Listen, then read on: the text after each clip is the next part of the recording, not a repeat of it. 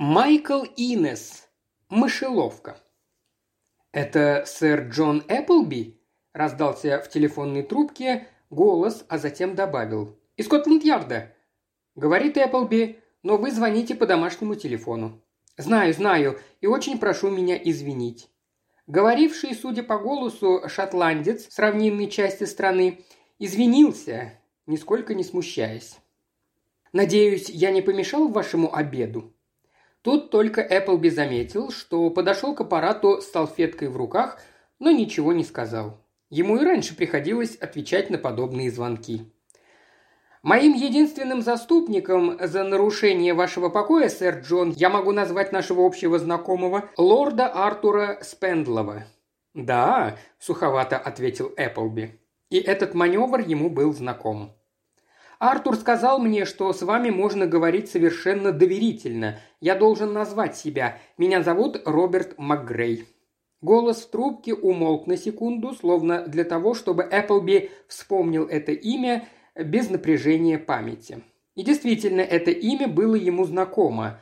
Роберт МакГрей был очень известным химиком, промышленником, главой весьма уважаемой за свою научную деятельность фирмы.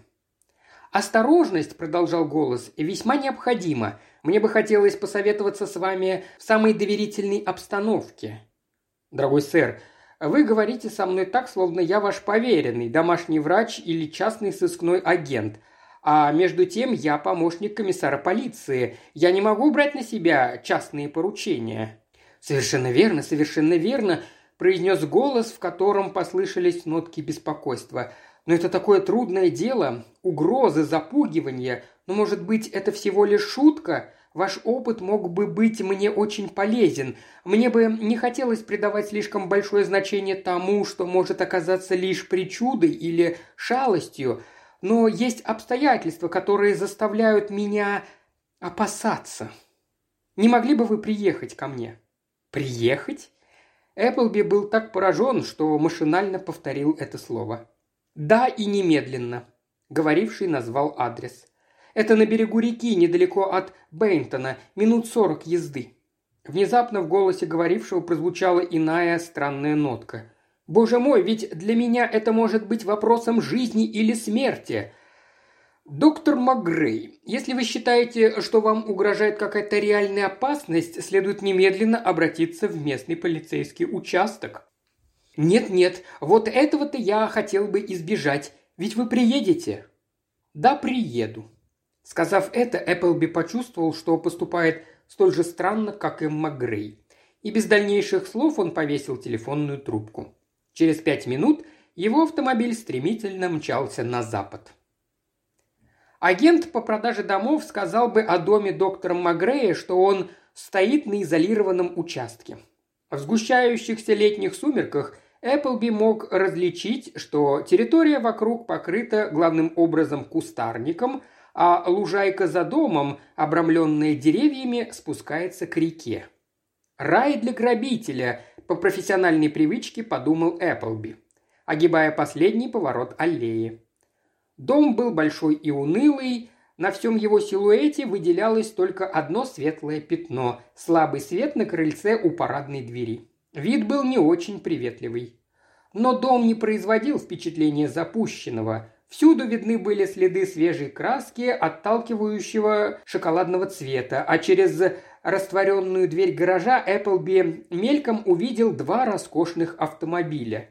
Их владелец, по-видимому, был человек богатый, но ничто не говорило о том, что он счастлив. Эпплби позвонил. Звонок был старинной системы, и его звук раздался громко и продолжительно где-то далеко в кухне. Прошло довольно много времени, прежде чем дверь открылась. Старая служанка, вся как в броне, в накрахмаленном переднике и чепце, подозрительно уставилась на посетителя. «Вам кого?» – спросила она с сильным шотландским акцентом. «Добрый вечер. Меня зовут сэр Джон Эпплби. Доктор МакГрей назначал мне встречу». «Встречу?» Это заявление, казалось, усилило подозрительность старой служанки. «Ну, входите, но я должна доложить мисс Хэт. Мне нужно видеть самого доктора МакГрея». «Никто не может видеть доктора МакГрея, пока о нем не доложит мисс Хэт. Сюда».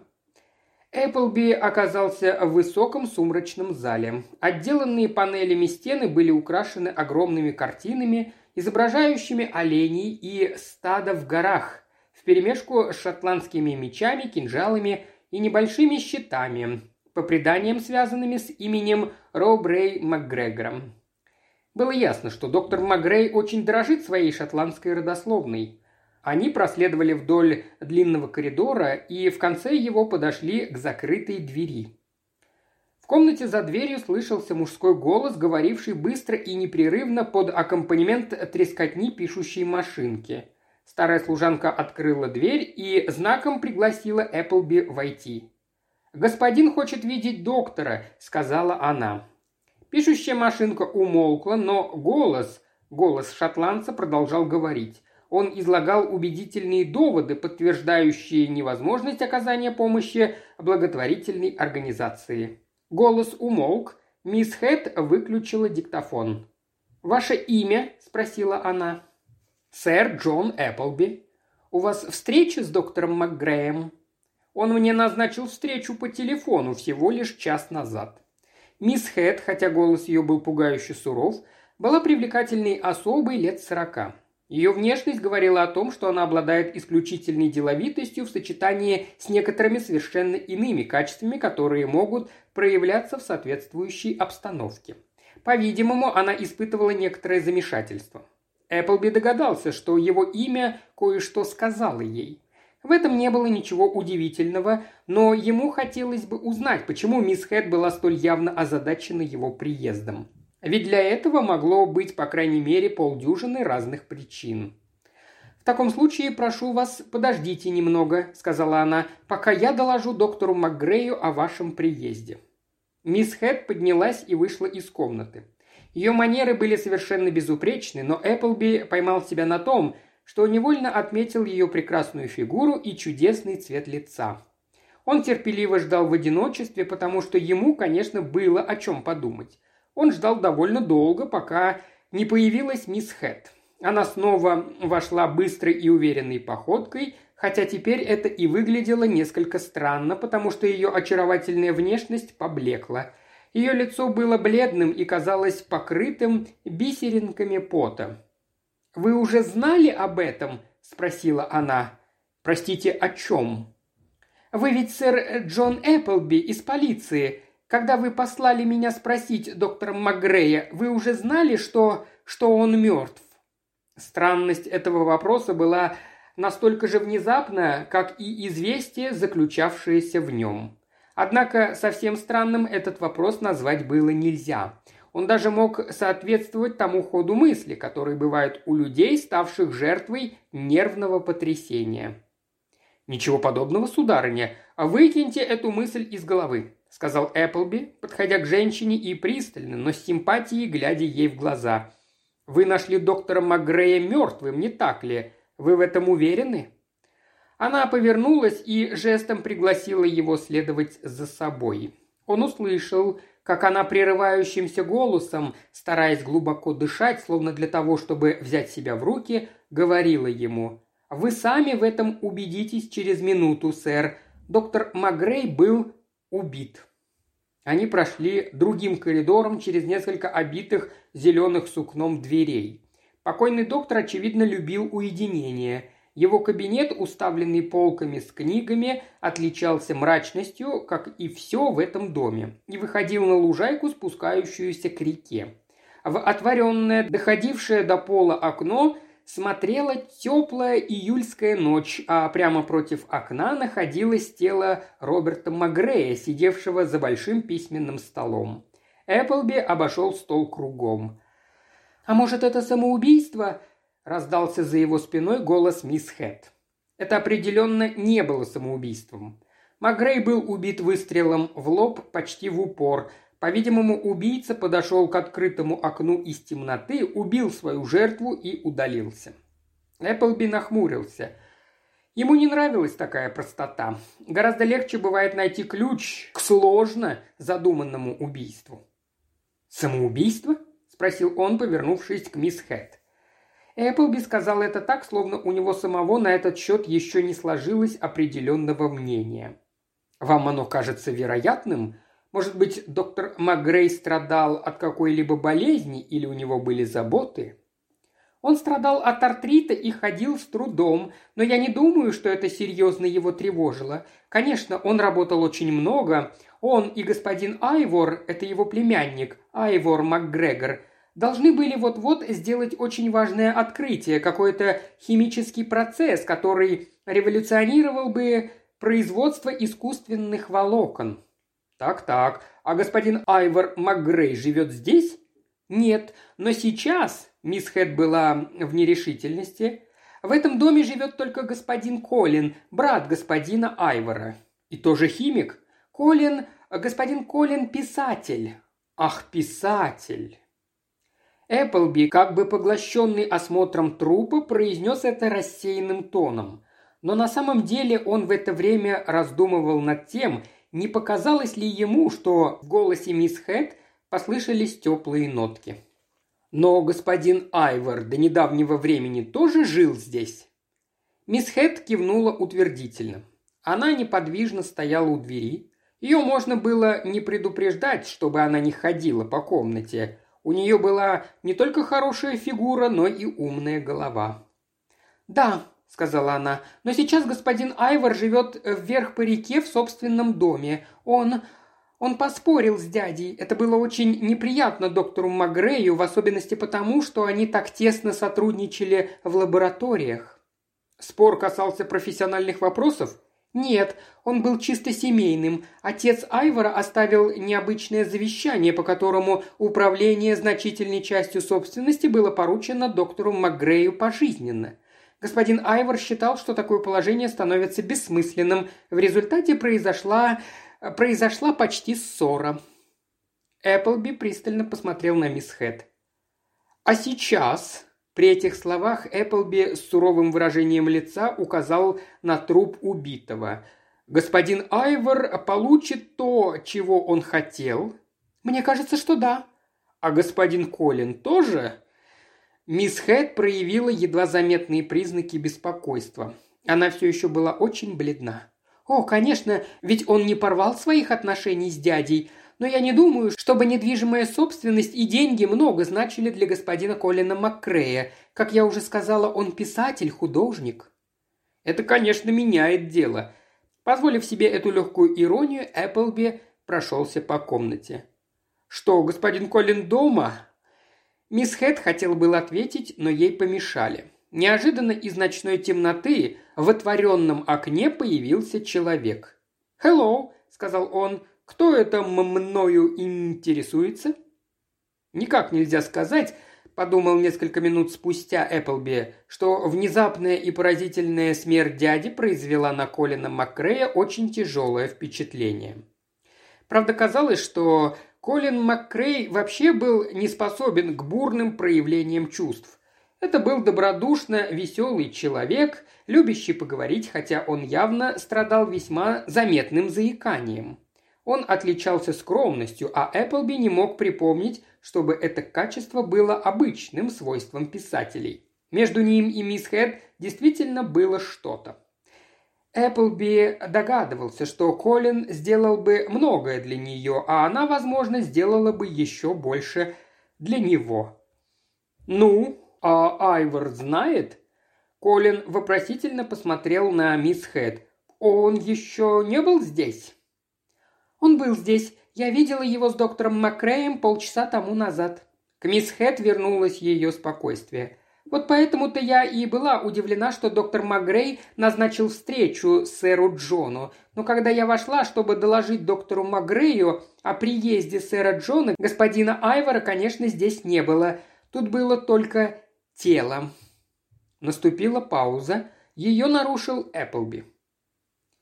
«Как господин Айвор приходил к дяде? Он обычно шел прямо в кабинет?» «Да, а иногда он спускался по реке на своей моторной лодке и поднимался по лугу». «И эта привычка осталась у него, несмотря на ссору?» «Я бы не, не, не наз, назвал это ссорой», – вмешался Колин с внезапным порывом. Это-то слишком сильное слово. Но с Айвором очень трудно иметь близкие отношения. Он слишком умствует и очень нервен, слишком много работает голова. Занимается археологией вместо того, чтобы играть в гольф, решает шахматные задачи и участвует в конкурсах, пишет в шибко учебных журналах, вместо того, чтобы читать детективные романы и, и играть в футбольный тотализатор. На ночь он читает отчеты о заседаниях королевского общества. Колин на минуту умолк, словно его смутила бессвязность того, что он говорил. Нельзя сказать, чтобы он был сварлив, во всяком случае, не, не очень. «Но ведь повздорил же он с доктором Маккреем», – сказала мисс Хэт, которая становилась все спокойнее. «А ли они, когда полчаса тому назад вы вошли в кабинет?» – спросил Эпплби мягко. У мисс Хэт обнаружились признаки свойственных ей мимолетных колебаний. Когда я вошла, доктор Макгрей что-то отрицал. Я слышала, как он возбужденно говорил «Я не знаю, о чем ты говоришь. Я принесла доктору МакГрею два или три письма на подпись, но было совершенно ясно, что момент для этого был неподходящий, и я немедленно вышла».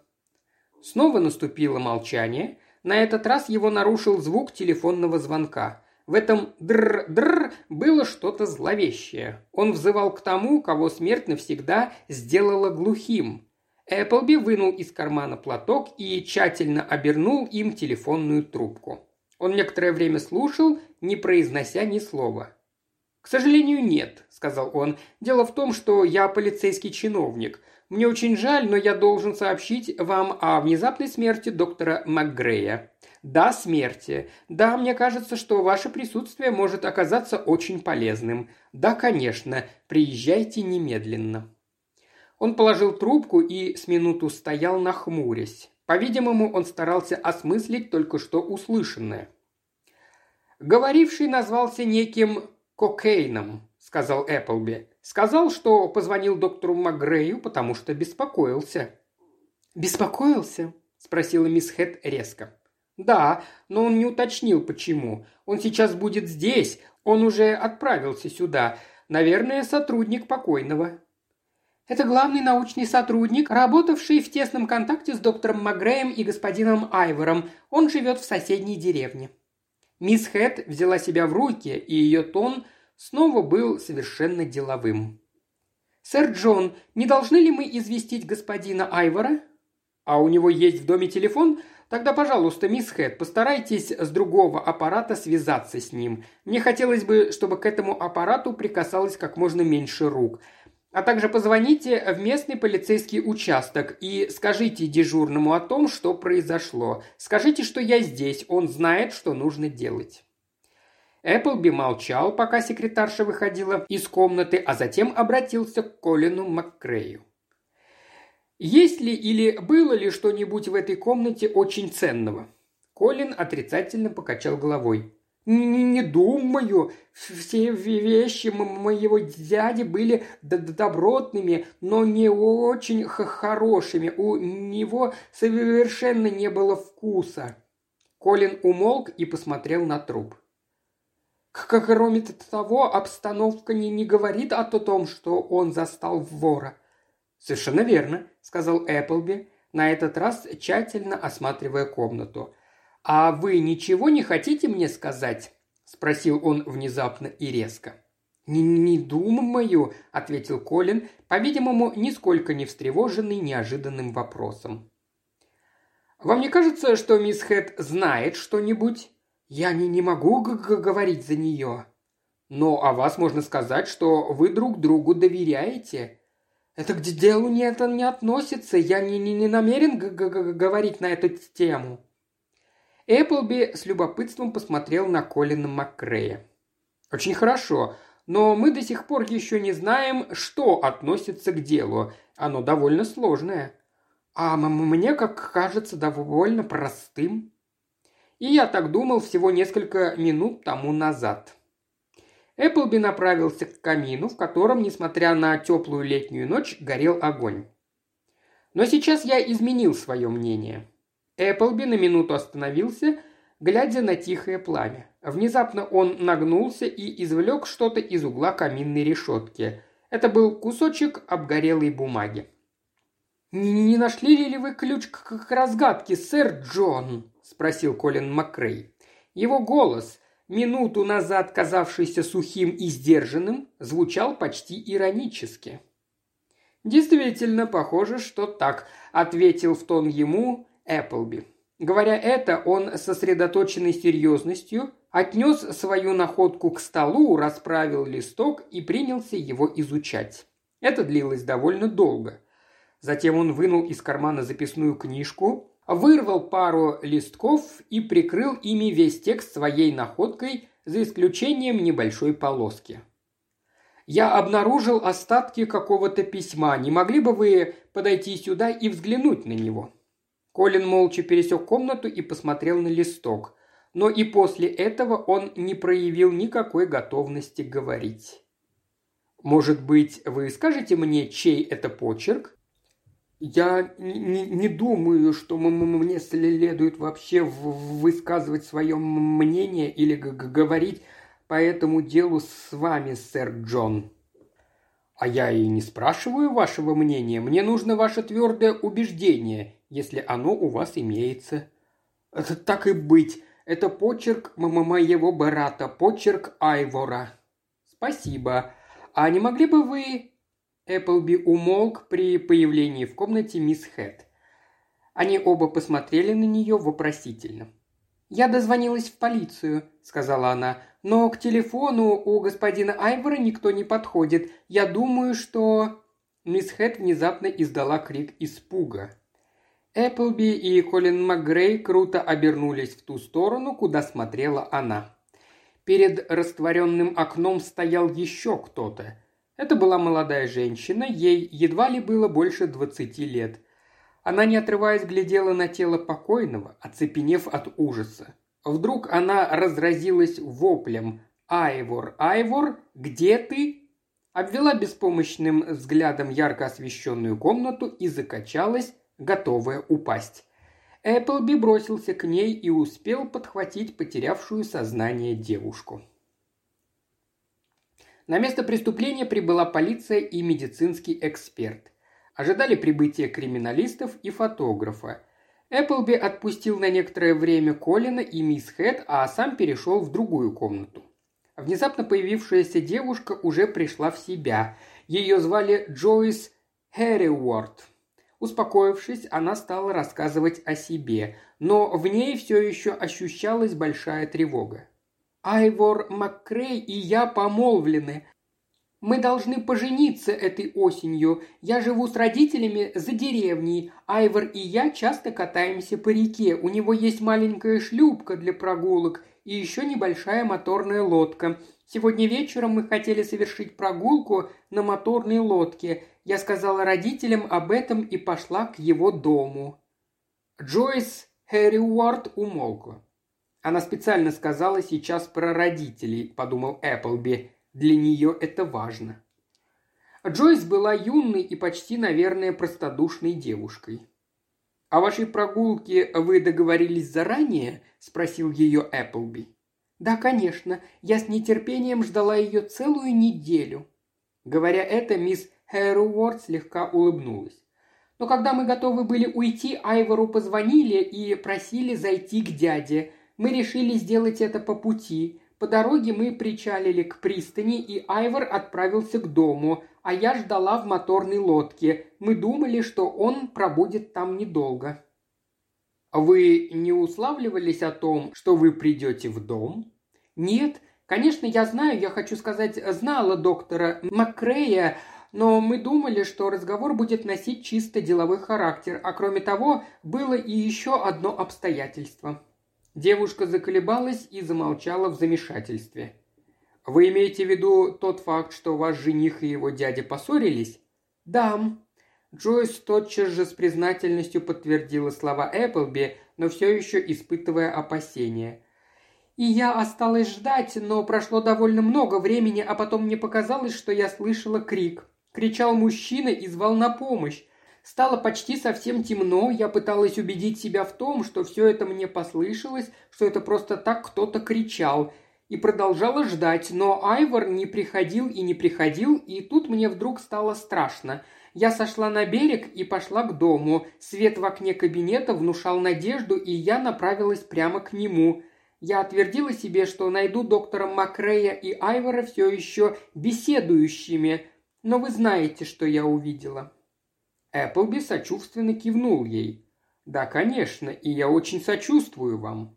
Губы девушки внезапно задрожали. «Но, Айвор, пожалуйста, скажите, что с ним случилось?» На мгновение Эпплби задумался, как ответить на этот вопрос. «Вот это-то, — сказал он серьезно, — мы, я полагаю, узнаем очень скоро». «Но вы его не подозреваете? Айвор никогда бы не мог сделать этого».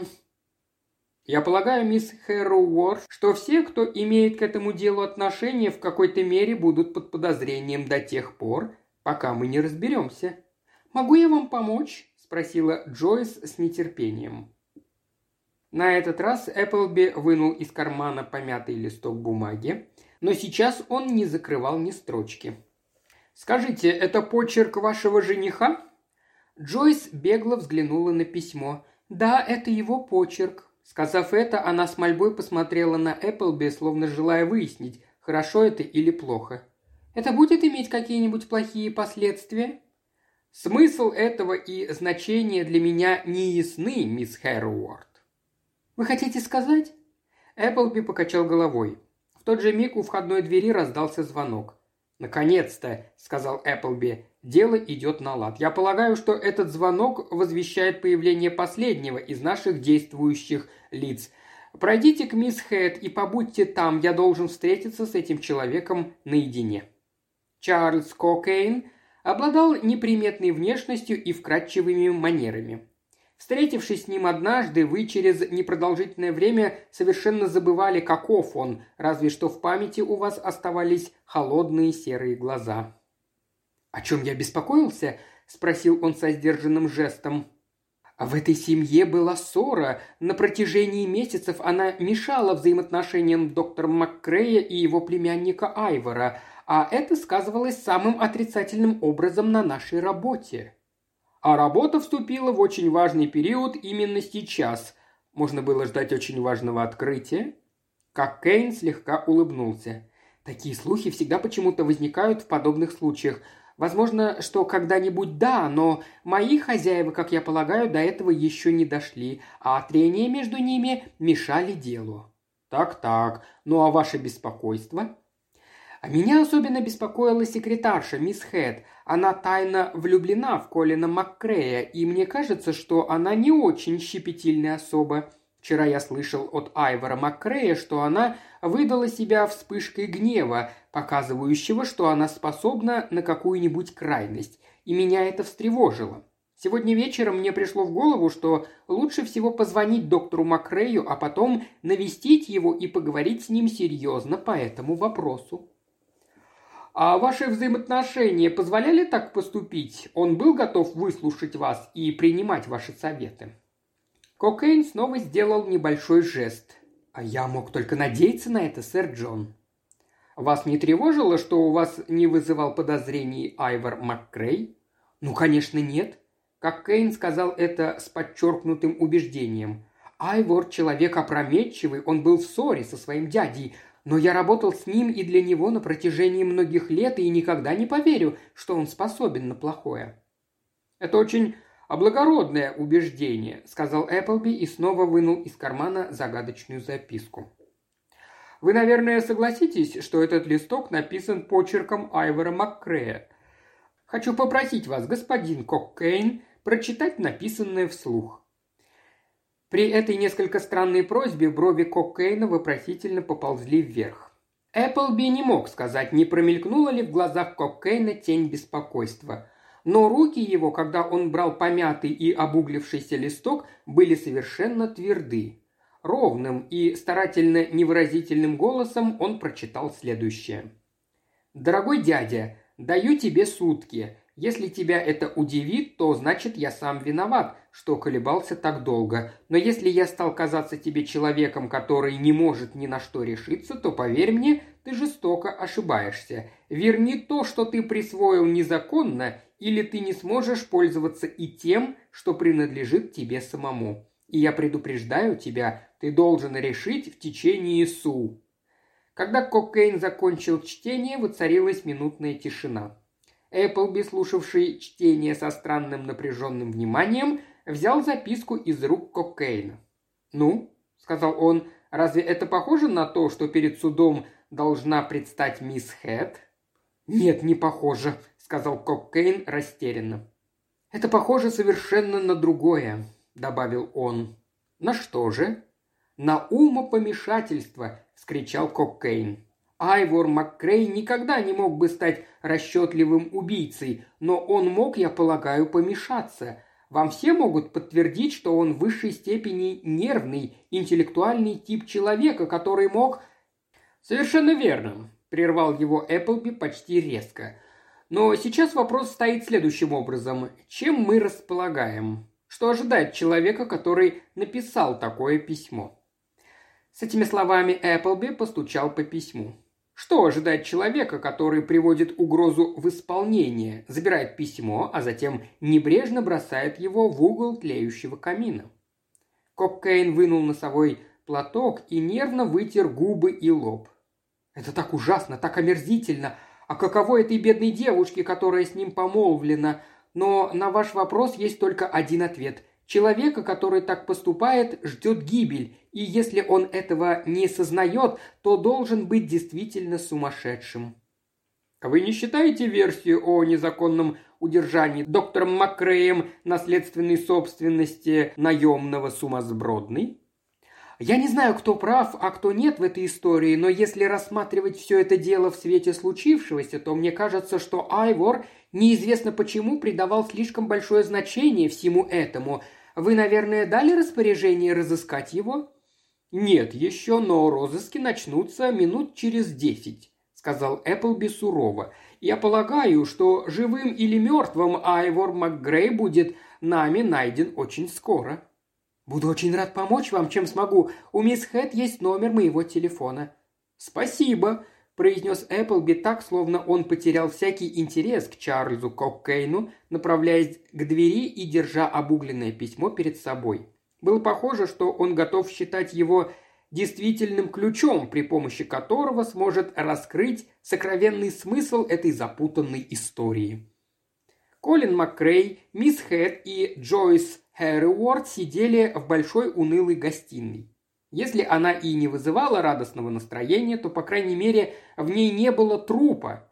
Обе женщины говорили между собой полушепотом, а Колин угрюмо перелистывал страницы еженедельника. Джойс сразу встала при появлении Эпплби. «Есть какие-нибудь новости?» Нет, но сейчас, мисс Хэрворд, нужны не новости. Нужно немного логического мышления, быть может, одно очень простое рассуждение, которого пока что мне не хватает. Делая это чистосердечное признание, Эпплби не переставал ходить по комнате. «Господин МакКрей, что вы думаете о кокаине?» «Он мне не, не, не нравится», – выпалил Колин. Тогда вам, наверное, будет приятно узнать, что я обнаружил нечто такое, что Кокейну будет трудно объяснить. К сожалению, это выглядит непоследовательным. Это не согласуется вот с этим. При этих словах Эпплби бросил письмо на стол. «Кстати, не прочитаете ли вы весь текст?» Колин отложил журнал и подошел к столу, чтобы прочитать письмо. «Я не, не, не могу э, э, этому поверить», – сказал он. Несколько мгновений оба молча смотрели на обрывок письма, но тут Эпплби вдруг твердо произнес «А я могу. Мне кажется, что я, наконец, могу». Вы, вы хотите сказать, что знаете, как, как все это произошло? Думаю, что да. Мне кажется, объяснение было не так давно у вас под самым носом. Ну-ка, дайте посмотреть. Эпплби умолк, так как в распахнувшуюся дверь ворвался полицейский сержант. «Ну?» «Мы упустили его, сэр», — сказал сержант уныло. «Он был на дороге, но, наверное, почуял, что за ним следят, и стал осторожнее. Мы полагаем, что он нырнул в кусты и повернул к реке. Один из наших констеблей говорит, что слышал, как кто-то пытался завести мотор на лодке. «Плохо дело», — сказал Эпплби и, не теряя времени на выговор, повернулся к Колину Макрею. «Ваша моторная лодка здесь?» «Да, и она в, в хорошем со состоянии. Я на, на ней выезжал сегодня по -по после обеда». «Если мы отплывем через 3-4 минуты, то сумеем, может быть, предупредить трагедию. Идемте». И они все устремились из комнаты. Однако, как это ни странно, Эпплби задержался на несколько секунд, чтобы прихватить с собой несколько газет и журналов с подоконника. С газетами и журналами в руках он побежал через лужайку. Моторная лодка Айвора Маккрея исчезла. Было ясно, что кто-то угнал ее, спасаясь бегством – но была еще надежда, что она не успела уплыть далеко, потому что звук работающего двигателя все еще слышался, удаляясь вниз по реке. «Беглец не только пытается скрыться», – мрачно размышлял Эпплби, наблюдая, как Колин открывает Эллинг с моторной лодкой. «Он еще играет в банк А это включает некую операцию, о которой Эпплби теперь определенно догадывался. Но если теперь ему удастся сделать то, что он задумал, ему удастся замести следы, думал Эпплби, потому что это трудно будет доказать. Моторная лодка Колина причала к пристани, и Эпплби прыгнул в нее. То же сделала и Джойс Хэруорд, а времени, чтобы ее отговорить, уже не было. Мотор взревел, и лодка помчалась. Колин включил мощный прожектор на носу лодки, и большой участок реки перед ними стал виден, как на ладони. Тут и там мерцали огоньки стоящих на якоре и причаленных к берегу моторных лодок. Еще несколько лодок двигалось в сумерках летнего вечера. Скорость моторной лодки увеличивалась. Из-под кормы вырывалась длинная высокая волна. Иногда Эпплби казалось, что он слышит крики возмущения. Они, конечно, нарушали правила, и речное управление Темзы не пришло бы от этого в восторг, но у них не было времени думать об этом. «Десять минут!» – крикнул в ухо Эпплби Коллинз, слегка наклонившись вперед. «Мы нагоним его через десять минут!» Эпплби кивнул и, пошарив в кармане, вынул фонарь. Он включил его и, плотно прижавшись спиной к скамейке, принялся перелистывать пачку газет и журналов. Он перехватил взгляд Джойс Хэрруорд с удивлением смотревшей на него. «Все в порядке», — сказал он ей, — «я почти уверен, но мне нужно знать точно». «Ага». Он нашел то, что искал. Все на самом деле просто, как бывают просты все дьявольски хитрые планы. Эпплби посмотрел на Джойс с состраданием. Боюсь, что дело подходит к критическому моменту. Он наступит, когда та лодка будет проходить под первым мостом. Тогда это вот-вот должно случиться. Железнодорожный!» «Вот он!» – закричал Колин Макрей. «Он сошел с ума! Он разобьется и...» «Мост!» – Джойс с криком указала вперед. Эпплби сперва увидел лодку беглеца, бешено петляющую по глади реки, а затем смутно и неясно еще дальше впереди две каменные арки. Через мгновение первая лодка нырнула под одну из них и прошла в каких-нибудь сантиметрах от массивной центральной опоры. В ту же секунду они увидели, как что-то вывалилось за борт. Колин уже выключил двигатель, и лодка стала замедлять свой бег – Эпплби вскочил на ноги, пристально разглядывая поверхность реки. «Вон там!» – крикнул Эпплби и прыгнул за борт. И в тот момент, когда он коснулся воды, он понял, что Джойс, будто ее кто-то подтолкнул, тоже нырнула в воду. Когда Колин Макрей, сбавив скорость, повернул лодку и подплыл к ним против течения, он увидел Джойс и Эпплби, поддерживающих безжизненное тело молодого человека. С немалым трудом они все очутились в лодке. «Ну что, утонул?» Девушка стояла на коленях на дне лодки, с мольбой смотрела на Эпплби, который тоже опустился около лежащего без сознания Айвора Маккрея. Эпплби улыбнулся. «Немного подмог, мисс Хэруорд, но он совершенно цел и абсолютно невиновен. Он честный человек». Мисс Хэт, которая не принимала участия в этой погоне, получила разъяснение на следующее утро. «Вы помните обгоревшее письмо?» – спросил ее Эпплби. В том письме писавший говорит о себе, что он не может принять решение. Ну а кто из знаменитых литературных героев был в таком же положении? Гамлет, без колебаний ответила мисс Хэммет. Вот именно. И простое объяснение всему происшествию должно было бы само прыгнуть нам в руки, но этого не случилось до самого последнего момента, когда я увидел, как вчера вечером в гостиной Колин просматривал экземпляры еженедельного журнала New Spokesman. Тут я все вспомнил. Айвор имел обыкновение принимать участие в конкурсах в этом журнале. Тогда я захватил несколько недавних номеров, направляясь к пристани. И вот что я нашел в предпоследнем номере «Споуксмена». Послушайте. И Эпплби стал читать вслух. Принц Гамлет, собрав актеров для представления пьесы «Убийство Гонзага», тем самым тонким приемом пробудил совесть короля, но, к несчастью, поддался припадку истерии и потерял контроль над событиями. Предлагается премия в две гинеи тому, кто напишет письмо, адресованное принцем своему дяде, убедительно доказывающее, что его игра проиграна – и ему лучше отречься от престола без шума. Мисс Хэт потребовалось несколько секунд, чтобы догадаться. Кокейн нашел неоконченное письмо Айвора, предназначенное для конкурса. Именно так. И он увидел, что письмо можно использовать в качестве улики против Айвора, потому что оно как нельзя лучше подходит к обстоятельствам семейной ссоры о наследстве. Так возник его план. «Понимаю, но каковы были его мотивы? Вы сами направили меня на след?» Доктор МакКрей и Айвор были на пороге усовершенствования важного химического процесса, а кокаин был их главным помощником. Если бы ему удалось устранить их обоих, то он через некоторое время мог бы выдать это открытие за свое собственное. Я заметил, что стоило мне упомянуть об этом исследовании, как он сразу стал преуменьшать его значение. Он все время действовал очень хитро. Он говорил, что вас следует подозревать, а Айвора очень хвалил, но в то же время развивал мысль, что тот мог стать жертвой серьезного умственного расстройства. Самым большим талантом Кокейна было умение все строго согласовывать.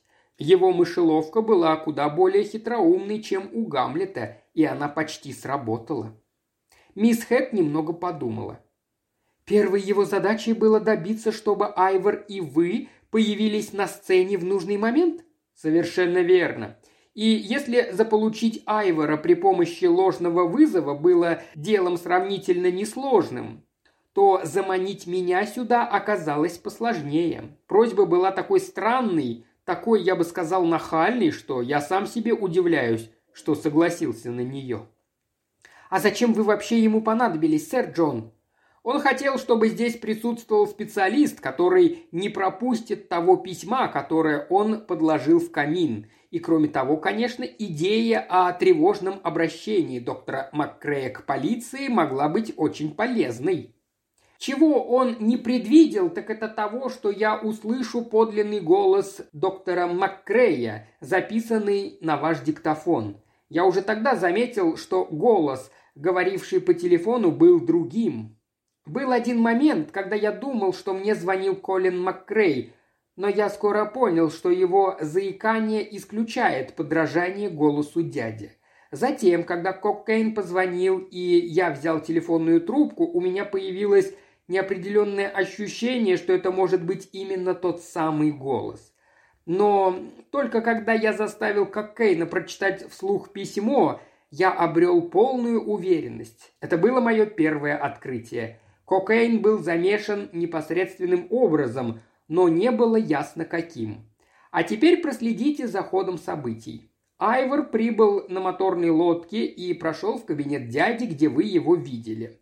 Дядя и племянник, не понимая, что происходит, поспорили. И то, что вы слышали, было, конечно, не что иное, как отрицание доктором Макреем, что он вызвал Айвора.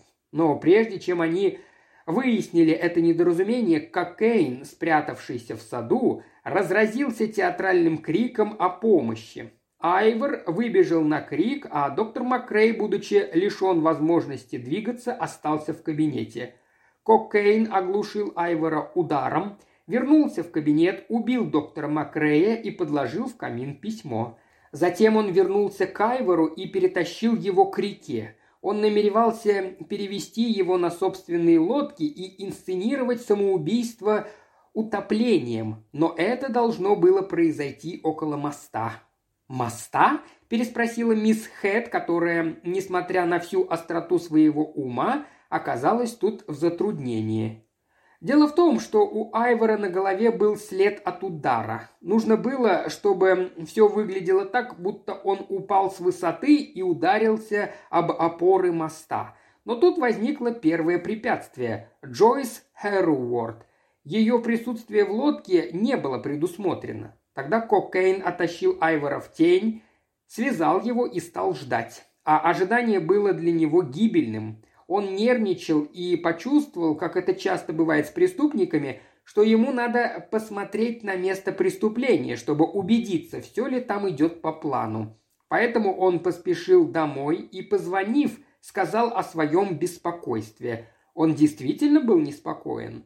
Потом он еще немного подождал и пришел в дом, но тут он увидел, что девушка была уже здесь, и лодка осталась без присмотра. Это вселило в него уверенность, поэтому он хорошо сыграл свою роль. Да, но он действительно хорошо сыграл. Он должен был испытывать крайнее нетерпение и желание поскорее уйти. Безусловно, а кроме того, он должен был догадаться, что за ним могут следить, что положение довольно трудное. И вот если бы ему удалось доставить Айвора туда, куда он хотел, у него была надежда выпутаться даже в этом случае, ведь было же еще это чертово письмо, но он потерпел неудачу. Мисс Хэт помолчала немного. «Нам предстоит пережить еще ужасы судебного разбирательства дела об убийстве?» «Нет», – покачал головой Эпплби. «Вы еще не слышали окончания истории. После того, как он выбросил Айвора за борт, Кокейн совершенно потерял контроль над своими нервами – в результате он в щепки разбил лодку, а следующий мост и утонул. Так устроитель ловушки, как сказал Гамлет, сам попал в нее и стал жертвой.